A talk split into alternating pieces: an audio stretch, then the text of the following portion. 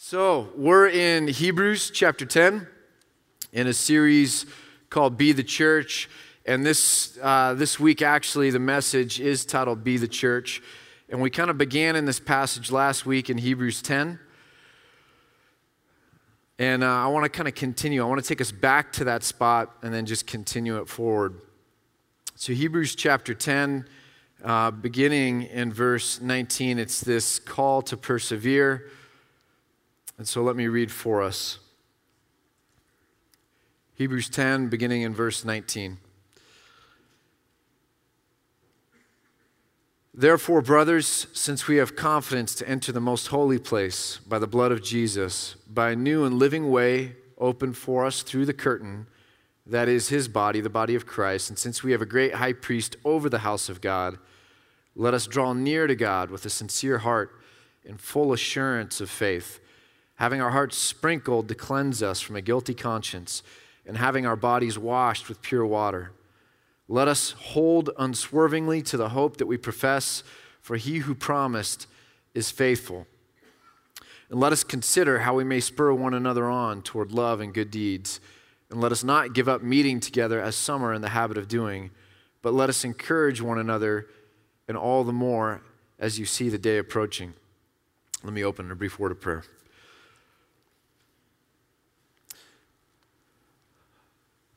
Father God, we humbly come before you this morning, seeking somehow to learn from you, hear from you, but, but ultimately be changed. It might be our greatest desire that you would conform to our wants or wishes, that we'd walk out of here and somehow the God of the universe would be the wind in our sail. But what's more important than that would be that we would bend to who you are, to your truths, to your will, to your wants and wishes, not only for our individual lives, but for this community of faith, uh, for the Christians in this nation, for the church in the world, that we somehow would lay down the things that we pick up and hold in our hands, that we would submit those to you and be, be willing to take up our cross and follow you, to live on mission to be about the things you'd have us be about, to have your love for people, your heart for your creation, somehow inflame our hearts, change us, shape us. May you fill us this morning with just a bigger sense of the story that you're, that you're writing and that we can not only be a meaning, meaningful part of it, but find fellowship with the God of the universe in that. So we pray that this morning. Amen. This passage has just a lot of theology in it. And so I'm going to do my best to try and unpack it. And we talked about it last week, and we talked about this idea at the beginning of that, that chunk of this confidence we can have to literally come in the presence of God. The, the picture of the Holy of Holies that in the Old Testament people couldn't couldn't come into because they literally would be where the Spirit of God dwelt. And not having been forgiven entirely, not having been washed entirely, not being holy as God is holy, that that literally would cause us to have to die. Uh, because our God is a holy God. But now all of a sudden, there's this interesting thing where we can come boldly to that throne of God that we can come in there with a clear conscience, knowing that what Jesus did for us on the cross is, is final and fixed and, and sufficient for us to stand in the presence of a holy God. And so that's the good news that we can be reconciled to God, that we can have that relationship with God, that we can sing songs of praise and know that we're singing directly to God, that we don't have to bow our heads or try and talk through some other kind of a mediator, but we as, as Christians or as believers are able to come straight to the throne of God, that He can be our Father in this kind of most intimate way. And so, out of that, it's a very interesting thing. And it says, So hold unswervingly to the hope we profess, because he who promised is faithful. That it's really the faithfulness of God that we're anchoring our faith in. That it's not that we are strong, that we are sufficient, that once we decide that we're going to walk this walk or that we're going to be Christians or that we're going to live a certain kind of way, that we're never going to mess that up, that we're never going to have doubts, we're never going to have fears. What we're really anchoring into here is the faithfulness of God and that God will deliver us, will prove himself to be the one that was worthy of our trust. Because he who promised is faithful. And then it says, let us consider how we may spur one another on toward love and good deeds. And out of that, let us not give up meeting together as some are in the habit of doing, but let us encourage one another, and all the more as you see the day approaching. So there's this real strong sense of if we're, we're now found reconciled with God and that God is faithful and He's going to deliver us, that this wonderful thing is happening, the, the writer of, of this letter immediately wants to say so the result of that for believers is that we would lean into each other, that we would encourage each other, that we would spur each other on. In other words, try and fan the flames or, or get people excited about loving other people. That, that somehow we would be doing that with the end result that, that there's motivation. If you watched any football yesterday, that you see a lot of different things going on with coaches or other players, and sometimes they look angry at the players, but, but there's, there's this resulting energy that comes from it. Or sometimes they look happy and there's pats on, on the helmets or the back, but what they're trying to do at all times is whatever will result in, in a greater um, sense of drive or motivation or excitement, that they're really pouring themselves into these players, finding in themselves that motivation to go out and do their absolute best. They're spurring them on. And the writer of the Hebrews says, since this is the story, and since this is what we can anchor into, the, the, next thing is that you would do all that you can, sometimes with all sorts of intention uh, or, or, emotion or, or even frustration, that you would, would, would kind of lean into people because they need to be spurred on. Or you would come to them with this wonderful, nurturing encouragement or affirmation or a pat on the head or, or just kind of a, wow, I saw you do this. And, and somehow in, in doing that, you really blessed me. You encouraged my faith.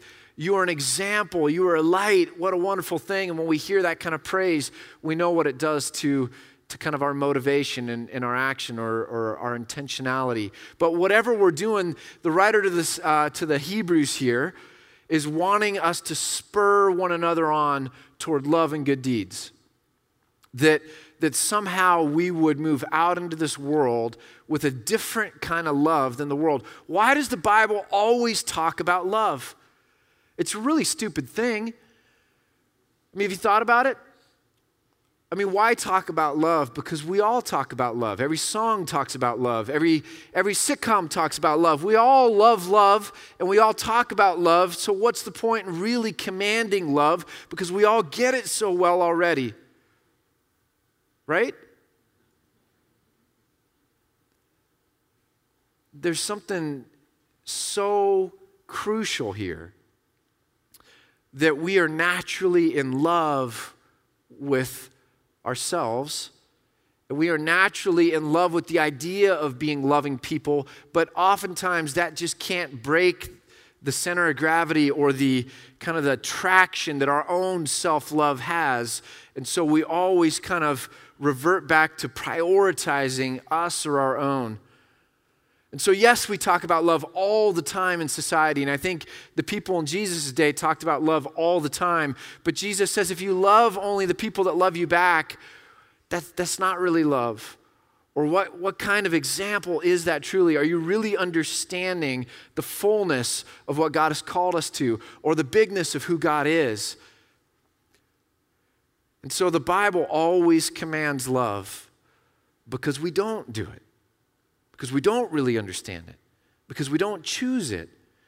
And so we're supposed to spur one another that somehow we would break free of that like center of gravity of self-love that's so natural to us, that we would move beyond that and do something radically different than what we see in culture or society, and that's love sacrificially. Go to bed exhausted at the end of the day. Cry out to God and say, I don't know how I'm going to sustain this. I really don't know what I'm supposed to do with this. All my friends say my life is out of balance. But but that's what it takes if I'm going to truly love. And God, you have to somehow get me here. You have to carry me. You have to provide times of refreshing for me. You have to show me a path or a way because I can't keep pouring it out like this unless you sustain me.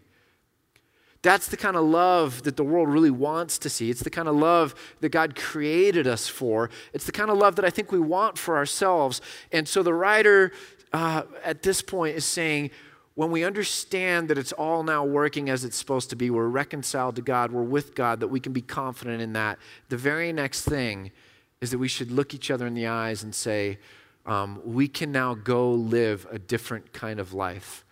Not out of insecurity, but out of security. Not out of fear, but out of confidence and strength. Not wondering who's going to really get us or how we're going to get by in society, but knowing that the one that has promised is faithful. And that if we walk by faith, if we live by faith, he will take care of us. So we're supposed to look each other in the eyes. We're supposed to find creative ways, encouraging ways to spur one another on toward loving good deeds. The very next thing is so don't stop meeting together. It's a very logical thing. Don't stop meeting together if you stop meeting together, how are you going to remind each other about the truths that are so important for you to be able to anchor your, your, your soul into? How are you going to learn and continue to grow? How are you going to fellowship? How are you going to encourage each other in the trenches if you begin to walk away or just in a casual kind of, um, in a casual kind of manner, treat the fellowship of, of believers lightly? We all know the analogy, but if you take hot coals and kind of spread them out, how's that really going to work? If a team, if a football team isn't firing on all cylinders at the same time, where all 11 people are doing their best job, it never gets going.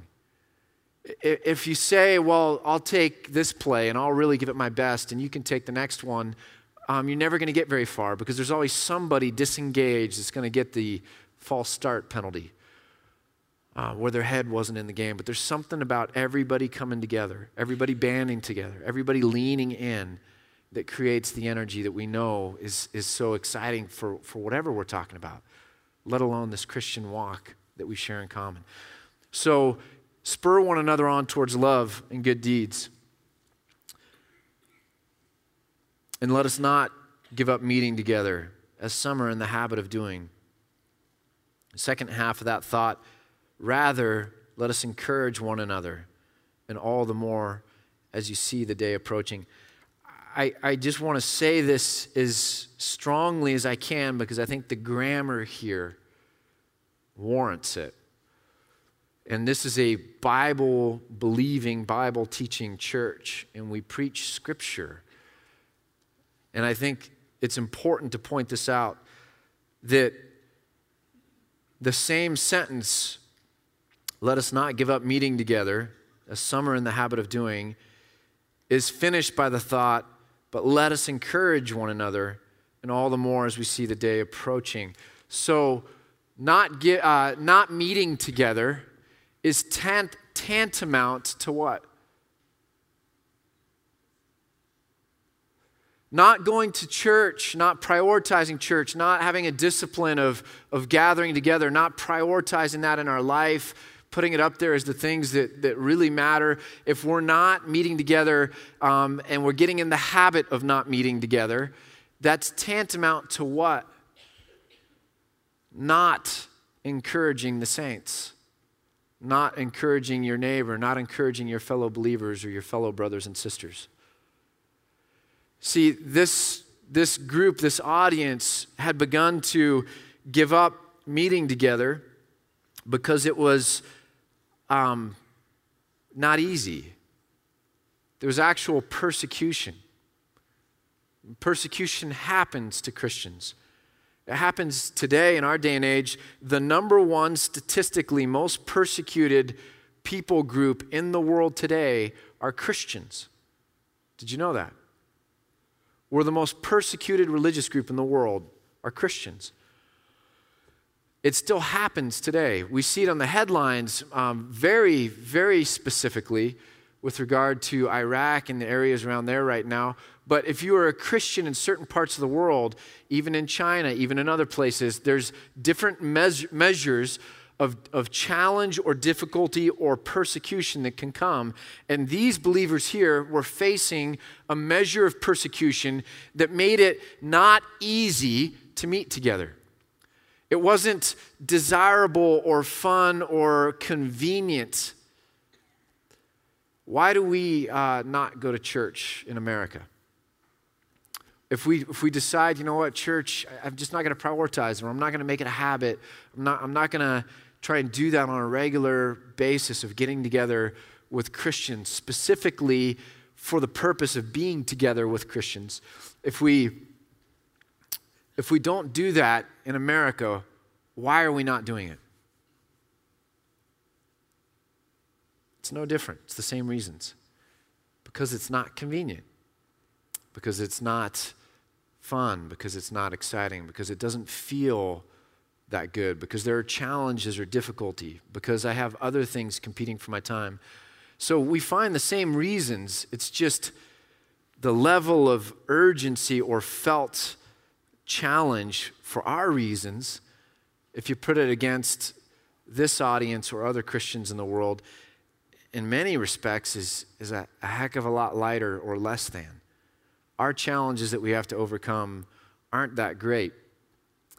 And so, why don't we overcome them? Well, these people weren't overcoming them because they, they weren't, according to the writer um, of this epistle, they weren't understanding the majesty of Christ. He argues all throughout this epistle that this Christ is, is the chief priest. This Christ has more power than other things in your life. This Christ is bigger than Moses and the law this Christ has written a new covenant that is the covenant of God with you, that you can find fellowship with God. So, this Christ is so big and so high and so majestic that you can't choose other things and find life there. You can't go back to the Jewish synagogue, which some of these, the, the people in this community were doing. You can't just choose your way out and go back to a secular life and say, I'm going to find meaning or power or energy or fun somewhere else. You can't go and say, I'm going to find a pseudo religion that's a little less controversial than maybe Christianity is in America because we're very politically correct. And you know what? We get to kind of cobble together all of our things in America. We, we take different doctors or medical practitioners and we kind of put together our own team uh, we go to different kind of workout things. It's a gym on this day and yoga or Pilates. Do they still do Pilates? I'm dating myself. Um, kickboxing's definitely out, right? I'm just kidding. Uh, you want to know what's in? What's in is sunscreen. Um, I had surgery on Thursday, and so now I'm I'm uh, I'm really big on sunscreen. Um, but uh, that's in. It wasn't in when I was a kid. Uh, and I've decided now that I have four daughters and live at high altitude uh, that sunscreen needs to be the new cool. And the big floppy hats need to come into style too. They actually sold them at the doctor's office where I had to go for surgery. And there was 220 something girls working at the front reception area and they had the big tree stand of the hats.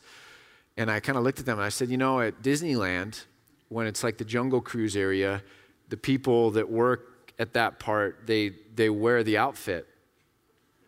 And I really think you guys should wear the floppy hats, and it would help sell them. And these two girls looked at each other, and I realized they're not yet into sunscreen. They're, there's an inauthenticity to, to, it's just a job to them, but they don't really, they're not sold out. Uh, plot, oh, c- cobbling together your team. Um, so we can do that in America you know what? I'm going to take a little bit of uh, this and a little bit of that, and I'm going to I'm going to have this wonderful, fulfilling kind of spiritual array of things in my life. And the book of Hebrews says, no, Jesus is higher than that. Jesus came and he set that kind of living aside. It's worthless now. The way for you to be reconciled with God comes through his body. The writer here says the same thing Jesus said when Jesus says, I am the way, the truth, and the life. No one comes to the Father but by me. And the writer of Hebrews says, Jesus has now opened up a way for you to be reconciled with God, and everything else in life now pales by comparison. This is where you find the power. And so, even in persecution, this writer is pleading with people endure if you have to endure. Help each other if you have to help each other, but you can't turn away and find what you're looking for. And so I wrestled literally, I mean, I wrestled for days with this. I'm like, how do you talk to Americans about something this serious and A, either um, not offend them, or, or B, not sound like you're, you're a whiny, kind of um, over the top, guilt, guilt giving preacher, uh, or, or, or, because we don't like our idols being monkeyed with. And if I'm to if I'm to be faithful to this text, I'm to plead with you that the inconvenience of the Christian vision of life, of Christian discipleship, of Christian community, of being found together, leaning into each other, encouraging each other to go further and to go deeper and to sustain, that that Christian vision of life is more important than your convenience that would cause you to neglect the meeting together of the saints. If I'm being faithful to this text, I'm going to tell you it is so much more important than the things that we deal with in America that, that it goes without, it's almost laughable. I know it feels tough. Like I, I, we were talking to another family of four.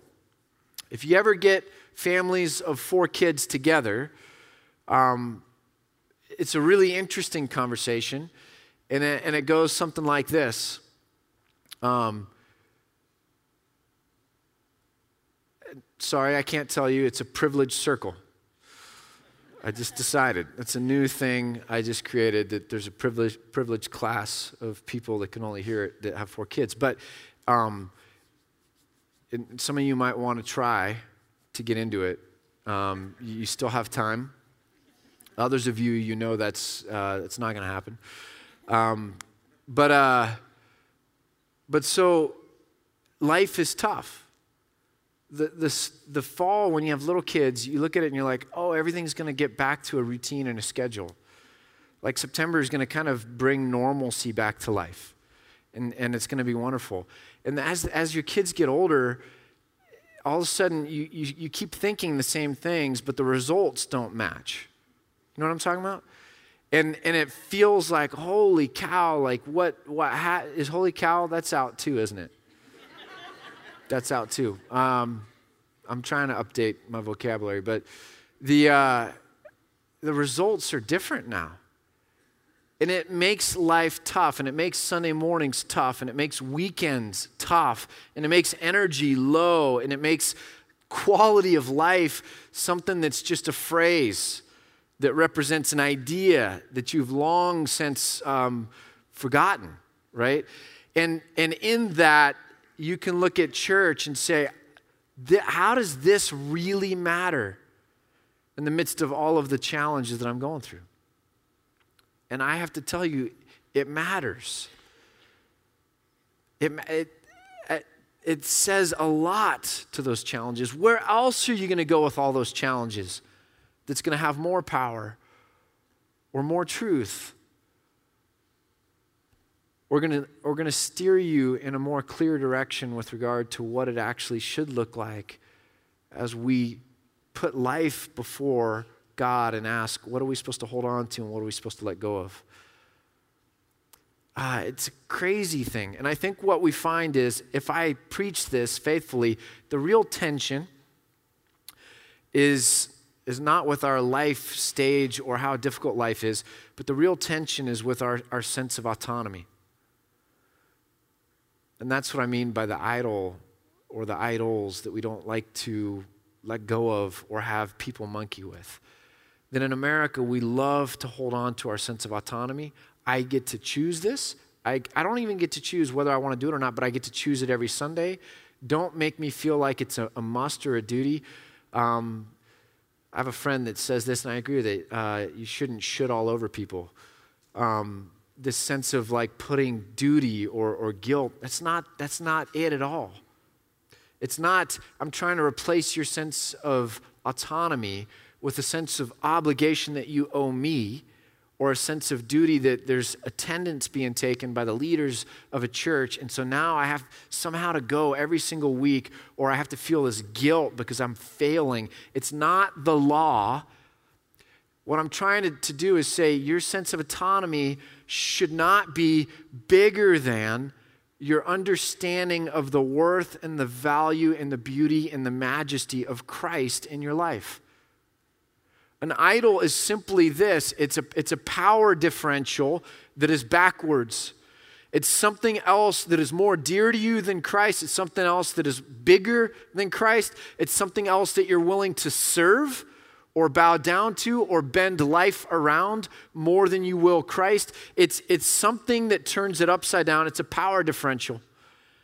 And so I'm not saying you have to go to church because it's now the new law or, or you have to meet together with believers because it's, it's a duty or that you have to feel guilt. What I'm saying is if it's not a value, then we have to look at how big Christ is in your life, how important Christ is in your life, and if this is the most valuable, important thing that has the most power that you're looking to for life, and that everything else, including your sense of autonomy, is secondary to that. And when we understand this, what the writer to Hebrews is saying is, is in understanding this, in having this framed correctly, the natural outworking of that should be, as he's pleading with believers, should be that you're then going to realize that Christ's body or the family of believers um, would, would come together the bride of Christ, that you would come together, that you would be together, because only in that are you going to be able to continue and sustain living the kind of life that Christ would have you live, that He modeled for you to live, and that He's calling you into. That it's a logical outworking. The church is not this awkward, heavy burden, it's this thing that's on the path of what it means to be a disciple following Christ. And that somehow, if we give up meeting together, it is tantamount to not encouraging one another. If we need encouragement, then somehow we also need church. If we think we don't need church, we're somehow saying we don't need encouragement, which I think comes from a small view of Christ, and therefore a small view of the church, which is his body and therefore a small view of the people that would be in a church or a spiritual community and your need for their affirmation or their encouragement. I've already got a group of friends, I've already got community, I already have my social um, slots full. I already have people that make me feel good about myself. I already have people that like the things I like and do the things I do, and I can recreate with them or I can get together and we trade stories or jokes. I already have all of that full. So, what do I really need encouragement for? Which means, why do I really need the church? Which basically means, why do I really need Christ? Which you can say if Christ is small. If Christ isn't the ultimate form of life or power or connection with God. Do you understand that? Let's read a little bit further.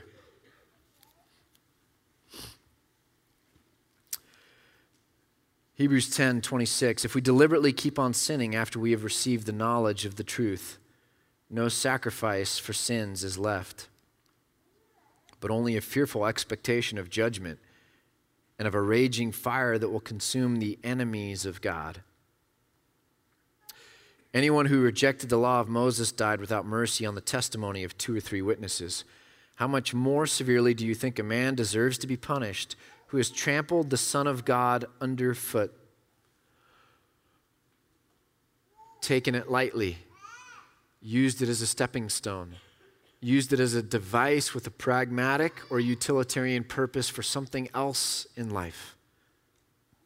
and trampled it underfoot, who is treated as unholy or common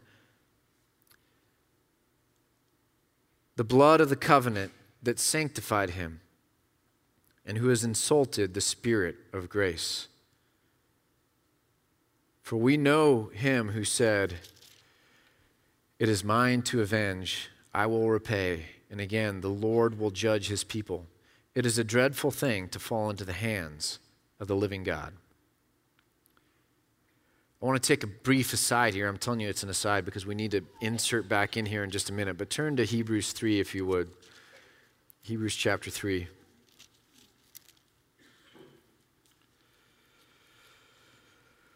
Hebrews chapter 3. I'll begin reading in verse 7. I'm going to read through the rest of the chapter. But Hebrews chapter 3, verse 7, it says this so, as the Holy Spirit says, today, if you hear his voice, do not harden your hearts as you did in the rebellion during the time of testing in the desert. By the way, all of God's people through all of time, there's always this way of talking about us as if we're connected to the whole thing, the whole line. So, we back then sinned. So, we, we now should not sin. You know what I'm saying? There's a we ness to the body of Christ throughout time that we talk about with solidarity, both good and bad. So, uh, today, if you hear his voice, do not harden your hearts as you did in the rebellion, that time in the desert, that period of testing, when your fathers tested and tried me, and for 40 years they saw what I did.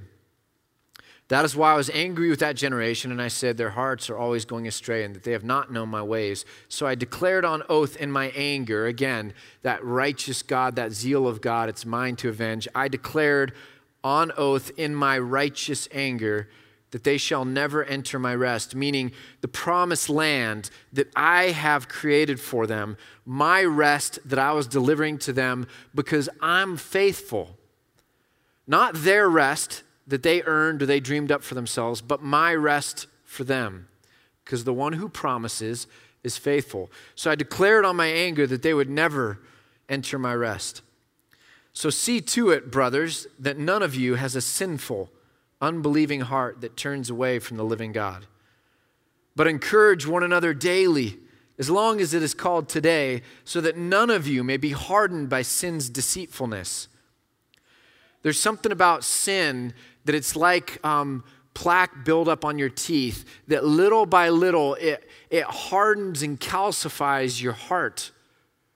That, that daily, just like we would have to brush that off of our teeth, right? That, that daily we have to be encouraged, that somehow we're refreshed and reminded, and we catch a glimpse again of the purity and the beauty of what's going on with God. Because day by day, if we don't do that, we begin to, to harden and calcify. So, I mean, listen to that again. Encourage one another daily.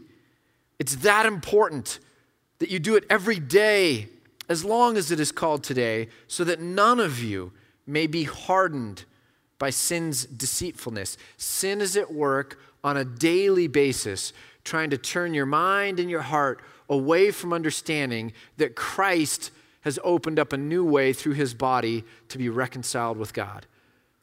Sin is daily trying to deceive you and make you think that money or friends, that fraternal thing that we all love, community, is somehow a bigger idol or a bigger, uh, bigger or more powerful God than Jesus is.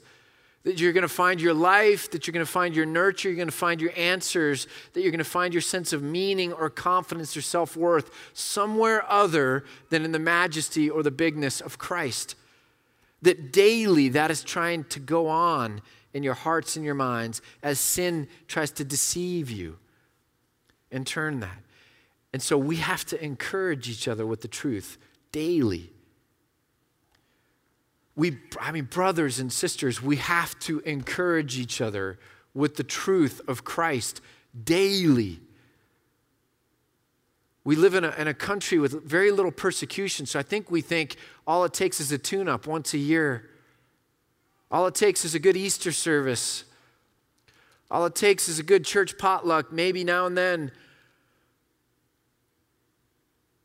We need it daily. May we come to share in Christ if we hold firmly till the end the confidence that we had at first. We have to sustain. As has just been said, today, if, if you hear his voice, do not harden your hearts as you did in the rebellion. All right, so now here, here's where the theology comes in. Verse 16 of chapter 3 in Hebrews. Who were they who heard and rebelled? Were they not also, uh, were they not all those Moses led out of Egypt? And with whom was he angry for 40 years? Whom was God angry with for 40 years? Was it not with those who sinned and whose bodies fell in the desert? And to whom did God swear that they would never enter his rest, if not to those who disobeyed? Question mark. So here's the conclusion. Verse 19. So we see that they were not able to enter because of their un- unbelief. It's one of the most profound insights I've ever had or heard or had someone explain to me distinctions in Scripture. Now, I'm going to slow it down for you so you get this, okay? Verse 18. We're talking about this group of people that disobeyed.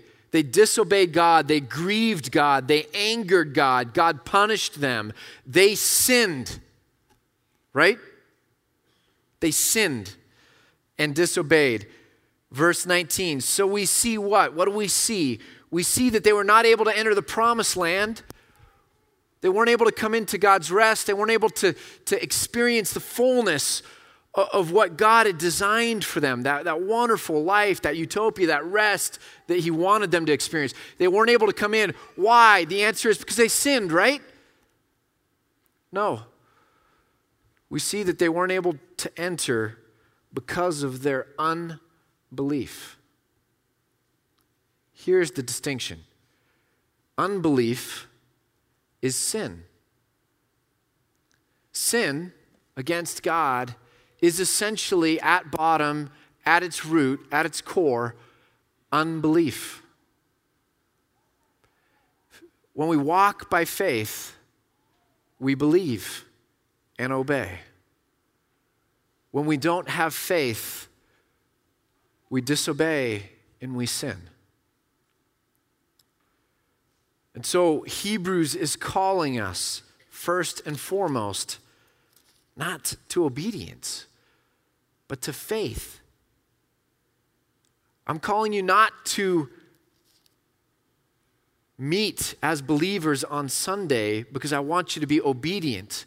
I'm calling you to meet with believers and get together and encourage each other daily. I'm calling you to do that because I'm calling you to faith. And if we trust and if we have faith, then we obey and we live out our life as disciples of Christ. And we do that in community, and we do that encouraging each other, and we do that reminding people that Christ is all and above all. We have everything we need for life and godliness in Christ Jesus. And if we come over here and we don't really believe, we kind of think Christ is okay. He's a great guy. Um, I like him a lot. Um, meeting together, not so much encouraging each other daily. Don't know that that's really what I feel like I need. And pretty soon, we slowly drift off, and what we're really doing is rebelling against God. And this is what Hebrews 3 talks about. Don't rebel against God and go your own way, autonomous, an idol. Don't do that. And you do that by the obedience that comes by faith in the bigness and the majesty, the beauty, the sovereignty of God and His plan for us through Jesus Christ. Does that make sense? Someone gets me. Right? You watch the Clemson game, we're on the same wavelength. All right, so remember, I was saying that's an aside. I, I mean, please hook it in your mind. Please write it down if you need to. Sin and disobedience is nothing more than unbelief, non faith. Faith translates to belief in obedience. Do you see the connection? Okay. So we're inserting back in to chapter 10, verse 32. So there's warning of listen, God is a big God. Don't trample underfoot what's going on here. Don't treat it as casual or light. Says this Remember those earlier days after you'd received the light when you stood your ground in a great contest in the face of suffering. Sometimes you were publicly exposed to insult and persecution, and at other times you stood side by side with those who were so treated. You sympathized with those in prison, and you joyfully accepted the confiscation of your property because you knew that you yourselves had better and lasting possessions. So do not throw away your confidence, it will be richly rewarded. What do we take as hallowed in America? We take this as hallowed ground in America that we have a right to life, liberty, pursuit of happiness. Okay, do you know where Thomas Jefferson got that? Anyone that's taken my class over at Kilns College is going to raise their hand right now, right? By the way, we had graduation yesterday for Kilns College and graduated four students, our first three master's students. Um, it was really cool stuff. Um, really, really, really cool stuff. But so, life, liberty, pursuit of happiness, Thomas Jefferson borrowed it from the British philosopher John Locke, his second treatise of government, where he said that we all have right, uh, a right to life, liberty, and property was in my class, graduated yesterday. Um, life, liberty, property. And so property was defined as that thing that you have whereby you can you can root yourself you can flourish you can grow remember in agrarian culture to have land means security it means that you can eat it means that you can have shelter right? It means all of those things. That's why land was so important of a symbol in the Old Testament. This nation of Israel, I'm giving you land. Why? You can have security, you can have dwelling and shelter, and you can have an abundance of all that you need to flourish and to thrive. Why does it matter the immigrant or the stranger? Why does that matter? Well, they don't have property. They don't have an inheritance in your land. They, they, don't have a place to domicile. They don't have a place to, to farm or to tend or to graze. They don't have the things that are needed, so they're vulnerable and you need to care about them. But property was this shorthand kind of hook for, for what really mattered. And so Jefferson, who uh, studied in the classics and loved the classics, um, that, I mean, our, our, our original framers borrowed so much from the Greeks and the Romans. It's why if you go to Washington, D.C., everything looks like it's in that kind of classical period, right? Um, but the Senate, I mean, all these phrases and everything else borrowed from the classical period. And so Jefferson is, is basically saying, in the classical sense of happiness, it's the same idea of the good, the true, and the beautiful, the flourishing of the soul, that everyone has a right to flourish, same as property. So Jefferson was just, in a poetic way, saying the same thing as Locke that you have a, a right to life, liberty, and the ability to flourish, which means your property, your stuff, the things that you can own um, and then invest into and, and reap the rewards of the fruit from that, right? Okay. We hold that pretty sacred. If I try to take your property from you, we hold that pretty sacred. These people are being persecuted, their property is being confiscated because of their faith and their allegiance to their public proclamation that they are Christians. Again, this just happened in Iraq. The whole we are N for Nazarene, right? Convert or die. And we're going to confiscate your property if you're going to claim to follow Jesus of Nazareth, claim to be a Nazarene. And this writer is saying, hang in there. Don't turn away. Don't back off. Why? Because if you have done the will of God, you will receive what He has promised. Here's the question Is what God promises bigger than your property, your pleasure, your security, your life? Here we go with our idols again, right? The question is if we believe we will obey even if our property is being confiscated. Why? Because what we're believing is that God's promise is bigger than our property or our pleasure or our autonomy or whatever it is. Uh, I, I had a, an embarrassing experience a week ago. Um, we all have buttons, right? You know what a button is, right? Somebody hits it and you react in an illogical way. Some people have more buttons than other people. I'm here to tell you. And I could name names. Um, but I have my buttons. And so I went three years ago with one of Antioch's interns. This is, I'm telling you the backstory. This is how the button was developed. This is the genesis of a button. Uh, I went with one of Antioch's interns to go see a movie. It was a Sunday afternoon. I thought I was being really nice, spending time with interns, and we go up to the movie. And I don't ever sign the back of my credit cards just because I don't ever do what I'm supposed to do. Um, my personality type is if I'm on a road that's windy and there's nothing coming for miles and miles, I just drive in a straight line. Who else? Who else is with me? Okay, who else would never do that? Yeah, we have friends, the Barbers. Remember, uh, Leroy was here. Leroy and Donna Barber, our friends from Portland. We have this argument every time we're together as couples because she is so absolutely rule bound. She cannot understand me, and I can't understand her. Um, so I don't sign the back of my credit card. So, anyways, we're, we're, we're paying for the movie. There's not many people in line, and I hear the question, like, oh, can I see your ID? Which, you know, I'm kind of used to, and it, and it always is just like, really, do you need to see my ID? Uh, so I'm like, I'm getting out my ID, and I'm starting to hand it over, and then all of a sudden I realize, like, wait a second, I gave her cash. I don't understand. Like, I gave her cash. This doesn't make sense. So I, I kind of like paused and I gave you cash. Yeah, I need to see your ID. What for?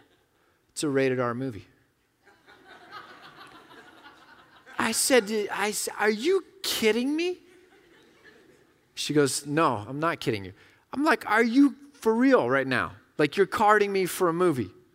And she's like, Yes, sir. And I can't give you the ticket until you show me your ID. And it created a button. So now, when I get carded for alcohol, the same response comes out of me. And so I was with uh, some interns this past year who were older, or I think it was Kiln students or something, and and somebody asked for my ID, and it really, I, same reaction, really, and, I, and it was like this uh, like battle. You know, I, I deserve not only to, to have a drink, but to not have you offend me by asking, like, if, if I'm old enough, right? And so then, like, a, about a month ago, I was at Costco. And I was, I was buying um, some wine for a, a church function. Um, and they, they asked me uh, to see my ID, and I said, um, if my wife was here, she'd be flattered. I'm not and, and they kind of start saying something, and I realize like I, would leaked out my disdain, you know, and I'm like, I, I feel like by the time I'm 41, I've earned the right to just be able to buy alcohol, um, as if that's like a power or like a um, like a nod, like oh, that's Ken, he has the right to buy alcohol. Like there's some kind of honor in not being carded, right? So then last week I was at Whole Foods, and we were in a hurry or something like that. And they did it to me. And my Evan works at Whole Foods. And so I kind of lashed out at the gal, and she had a button that said 40 is the new 21. And I said, Oh, nice button. I said, It doesn't say 41 is the new 21. and, and then all of a sudden, this little voice in the back of my head said, People in this town know that you're a pastor you might want to act like it, right? And so then all of a sudden I thought, like, oh, I hope she doesn't know who I am. Maybe she'd tell Evan. Maybe there's like church discipline that would come from being a jerk. Um, and I don't think I'm over my button yet. Um, I think it might happen again. But that's me being offended. That's me being offended. That's persecution. Uh, we, we, I have so much yet to learn about what I could actually stomach or suffer um, if the cause of Christ demanded it. You know what I'm saying? We, I think, have so much to learn uh, in terms of what we can suffer if the cause of Christ demanded it. Um, you don't come to church because you need more friends. You don't come to church because you need people to pat you on the head. You don't come to church because the speaking is or isn't great, because the music is or isn't your style. You don't come to church for any of those reasons. You come to church because when you fall in love with Christ, you fall in love with the things that Christ loves and died for. And He didn't die for you, He died for us. Do you understand what I'm saying there? He died for me and you and us. And he desires to build a church where we encourage each other so that we can sustain. Peter, when he declared, I mean, listen to, maybe hear this for the first time. When Jesus said, Who do people say that I am? Some people think you're a prophet. Some people think you're nobody. Some people think you're Gandhi. Some people think, well, okay, that's nice. There's a lot of people that don't get it. But who do you say that I am?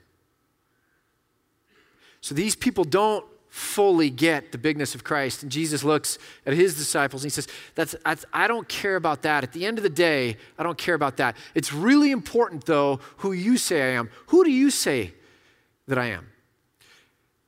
And what does Peter say? You're the Son of the living God.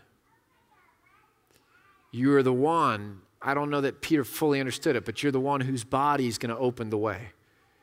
You are the link. You're the high priest. You're greater than Moses, greater than the law. You're the one that's the shepherd that was prophesied in uh, all the way back in Psalms and Ezekiel 34. You're the one, the Son of God.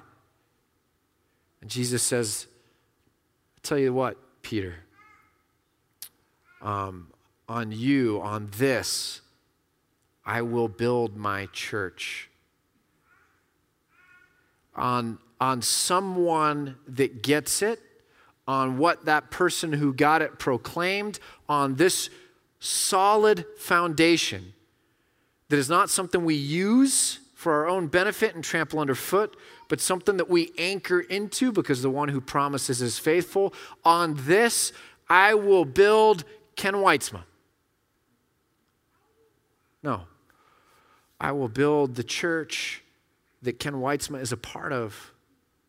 I'll build the church that all of the brothers and the sisters that I care about will be a part of. I will build that thing that as it grows has a structure and a foundation and, and architecture that can hold those people. Because as a body is a vital thing and the different parts serve one another, this church will help serve one another, encourage one another, spur one another on toward love and good deeds, that we might all stand firm at the end like we did at the beginning.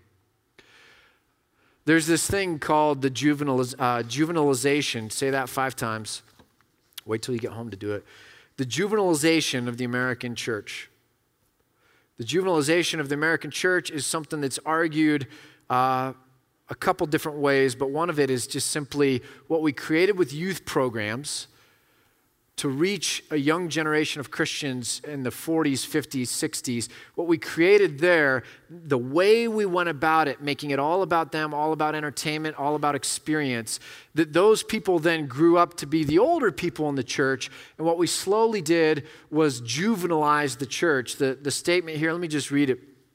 Um, this is how this article begins Ignore everyone else. This time is just about you and Jesus. The music changes to a slow dance tune, and the people sing about falling in love with Jesus. A guitarist sporting skinny jeans and a soul patch closes the worship set with a prayer beginning in, Hey God. And the spotlight then falls on the speaker who tells entertaining stories, cracks a few jokes, and assures everyone that God is not mad at you. He loves you unconditionally. If you ask the people here why they go to church or what they value about their faith, they'll say something like, Having faith helps me deal with my problems. I use it for something meaningful. You see how subtle that is? It's almost like sin slowly creeps in, and it doesn't sound all that bad, but we, we use Christ. Um, juvenilization is basically this idea that character traits of adolescence begin to show up in the adult population. It's when you it's technical definition of juvenilization. And what, what is being argued here is that we've made it church light and we've basically created church in our own image, what we would want it to be. And that in this, somehow we lose the bigness, the wildness, the danger of God. And in it, we stop listening for a promise that if we endure, that if we suffer, it'll still go well with us because he who promises faithful. And we begin not even thinking about those kinds of promises, and we begin thinking, what's the immediate relevance right now of church? Is the sermon relevant? Do I like it? Can I apply it to my life? What's the immediate relevance? And when suffering begins to come or things don't work, it's like, yeah, this isn't working. So let me take it even more lightly and begin to look for other things that are going to be pragmatic kind of uh, devices that I can utilize as I'm autonomously mapping out this wonderful life that I'm going to engineer for myself. And so, juvenilization, this, this process of juvenilizing the church, I think has basically begun to erode the church in America, or has for some time been eroding the church in America. We can't call anyone back to anything big or, or, or foundational because we've lost the whole sense of that. So I think this whole idea for me, I, I was going to come in. Let me just tell you, I'm gonna, I might draw it. I'm going to draw it real quick, then we're done. So this is going to end on a drawing. It's great. I was going to come in because I like Linda, um, and I was going to try and go, uh, let me try and use the bully pulpit to help Linda, which to me sounds like a very noble idea. Linda's our children's director. So if the pen works, if it doesn't, it's going to be hard to act out. So, all right, it works. Uh, so we have on Sundays, by the way, do you know that 232 people, there were 232 signups for new groups the last two weeks? It's kind of cool. Um, if, uh, if you guys think about that. And then, uh, I told you I had a lot of papers. So, Linda, do you know we, we on average take care of 150 kids per Sunday, and the number of volunteers needed to have the right um, percentages in those classes is 41. 41 people per week needed to do kids program. 15 people for setup and teardown, for a total of uh, 56 people needed to do kids ministry. It's a small city. Okay? Um, so here's what I was to. Oh, and, and, and, we had somebody come out and do a diagnostic on our church and staff. It was really cool. Luke Hendricks, executive pastor at Imago, he came and on their dime spent a week with us just coaching and leaning into our staff and kind of taking a diagnostic. And his comments to, to Rick Gerhart, who chairs the board, and me afterwards was like, wow, you guys have a really healthy church culture. Your staff is really invested both in the church and in each other way more so than I would have expected. It's an open uh, environment where everyone can speak truth. There's no fear that you're not allowed to say something or whatnot. He goes, but here's the one thing sustainability. Um, I don't know that your staff can sustain at the current level. And the first person he talked about was Linda, not because of Linda, but because every Saturday, on average, she gets 11 cancellations. Can you imagine on your Saturday afternoon uh, while your husband's watching football and wanting to hang out and have family time that you're trying to fill 11 slots and worrying about tomorrow? Every single week. So here's what I was going to do I was going to draw that out. So Linda comes to me and says, I need 11 people, more people every week. And, I, and, and so here's the different ways we could solve that. Uh, do we start paying workers to work on, on Sundays? No, because then all the people that volunteer begin feeling like I'm only a volunteer, other people get paid. So it only cheapens the volunteer thing, right? And we shouldn't be paying for more and more stuff, right? The big thing we have wrong here, I'm going to just draw over the top of that, is we have a big problem with the juvenilization of the American church in that this is the circle of work, and we think pastors are supposed to do that. When there was a problem in the early church in Jerusalem, they came and said, We got a problem. And the pastors said, No, we're supposed to teach and preach the word and disciple people. And so deacons are going to come in um, qualified business persons that are very skilled that way. They're going to come in and figure out this thing and help make it work with the church.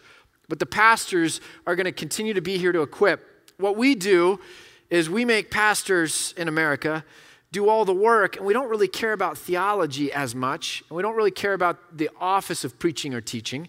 And, and so it's, it's the responsibility of some other people. I just go to that church. You know what I'm, you hear what I'm saying? We don't come in with this mindset that it's our church, it's our problem. That Saturday issue is, is something that should pertain to all of us. What are our creative resources that we bring to it? But that's a, that's a different story. But so if we start paying people, that doesn't really work. Let's start requiring parents to go in there. Uh, that sounds really good to non parents. As a parent, I think those of you that don't have kids should be the ones that should have to go in there um, so that you see what it's like. I'm just kidding. Not really, but, but yes. But I don't think. I don't think requiring things, duty, is the answer to anything.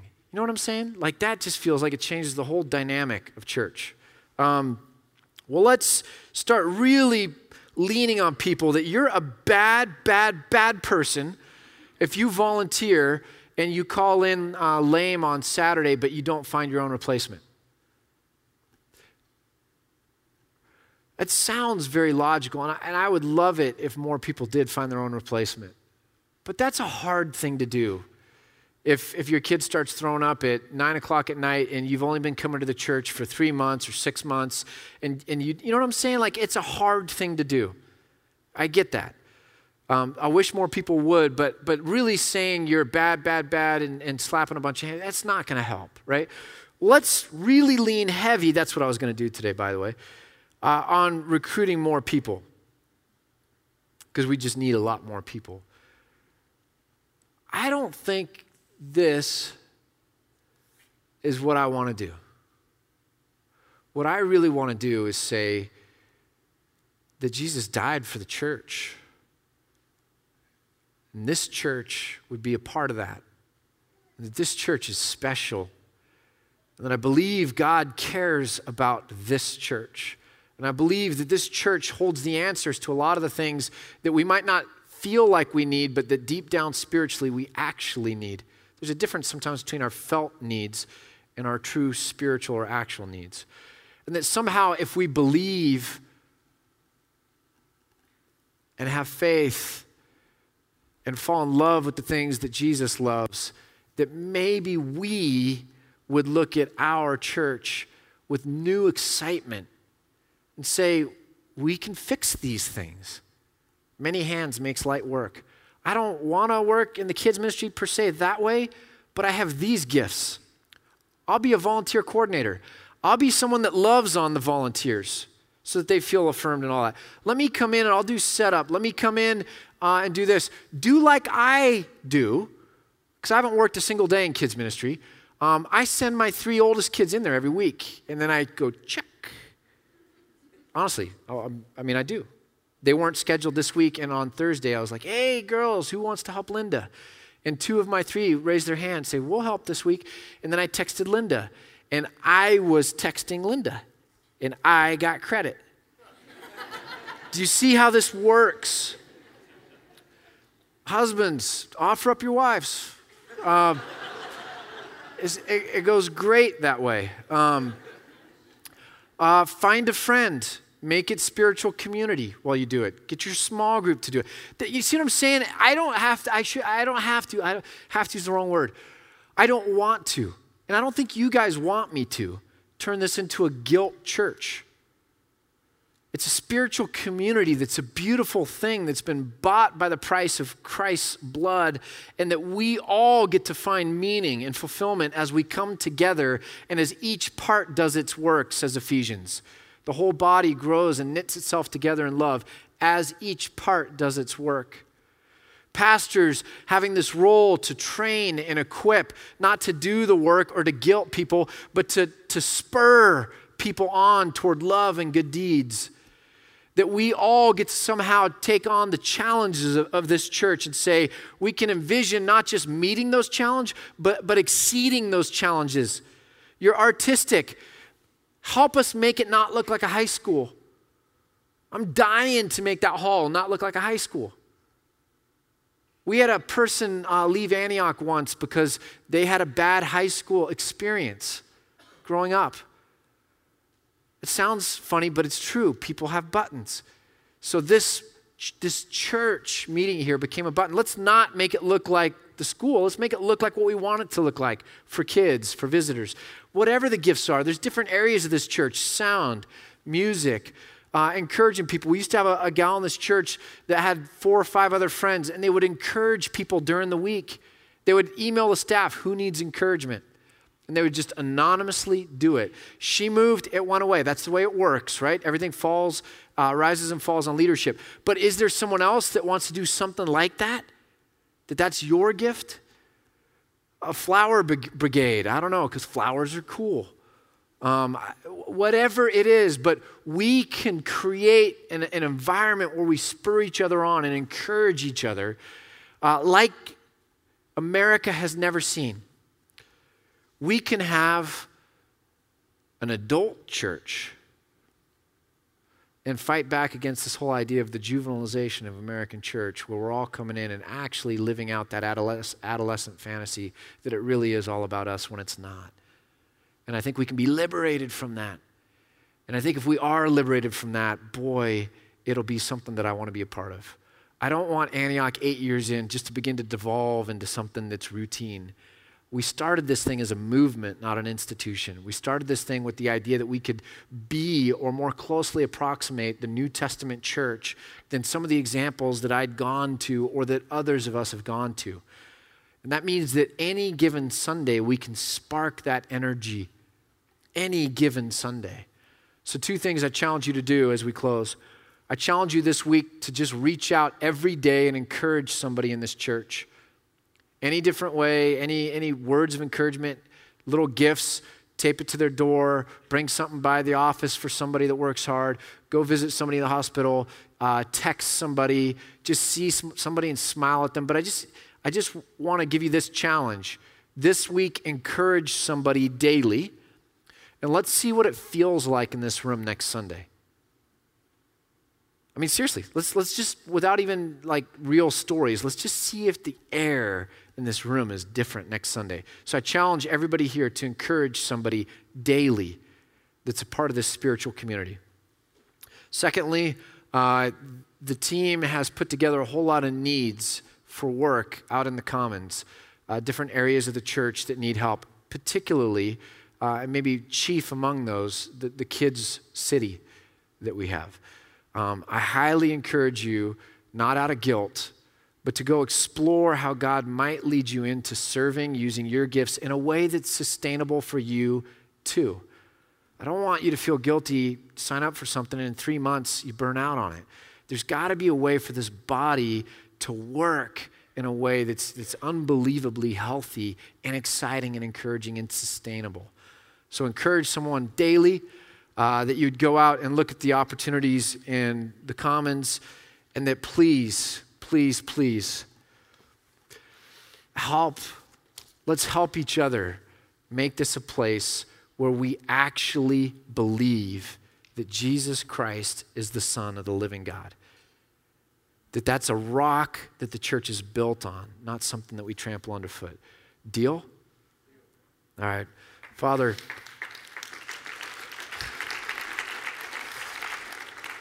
Father, I ask your blessing on this time that it's for your glory. Pray that in Jesus' name.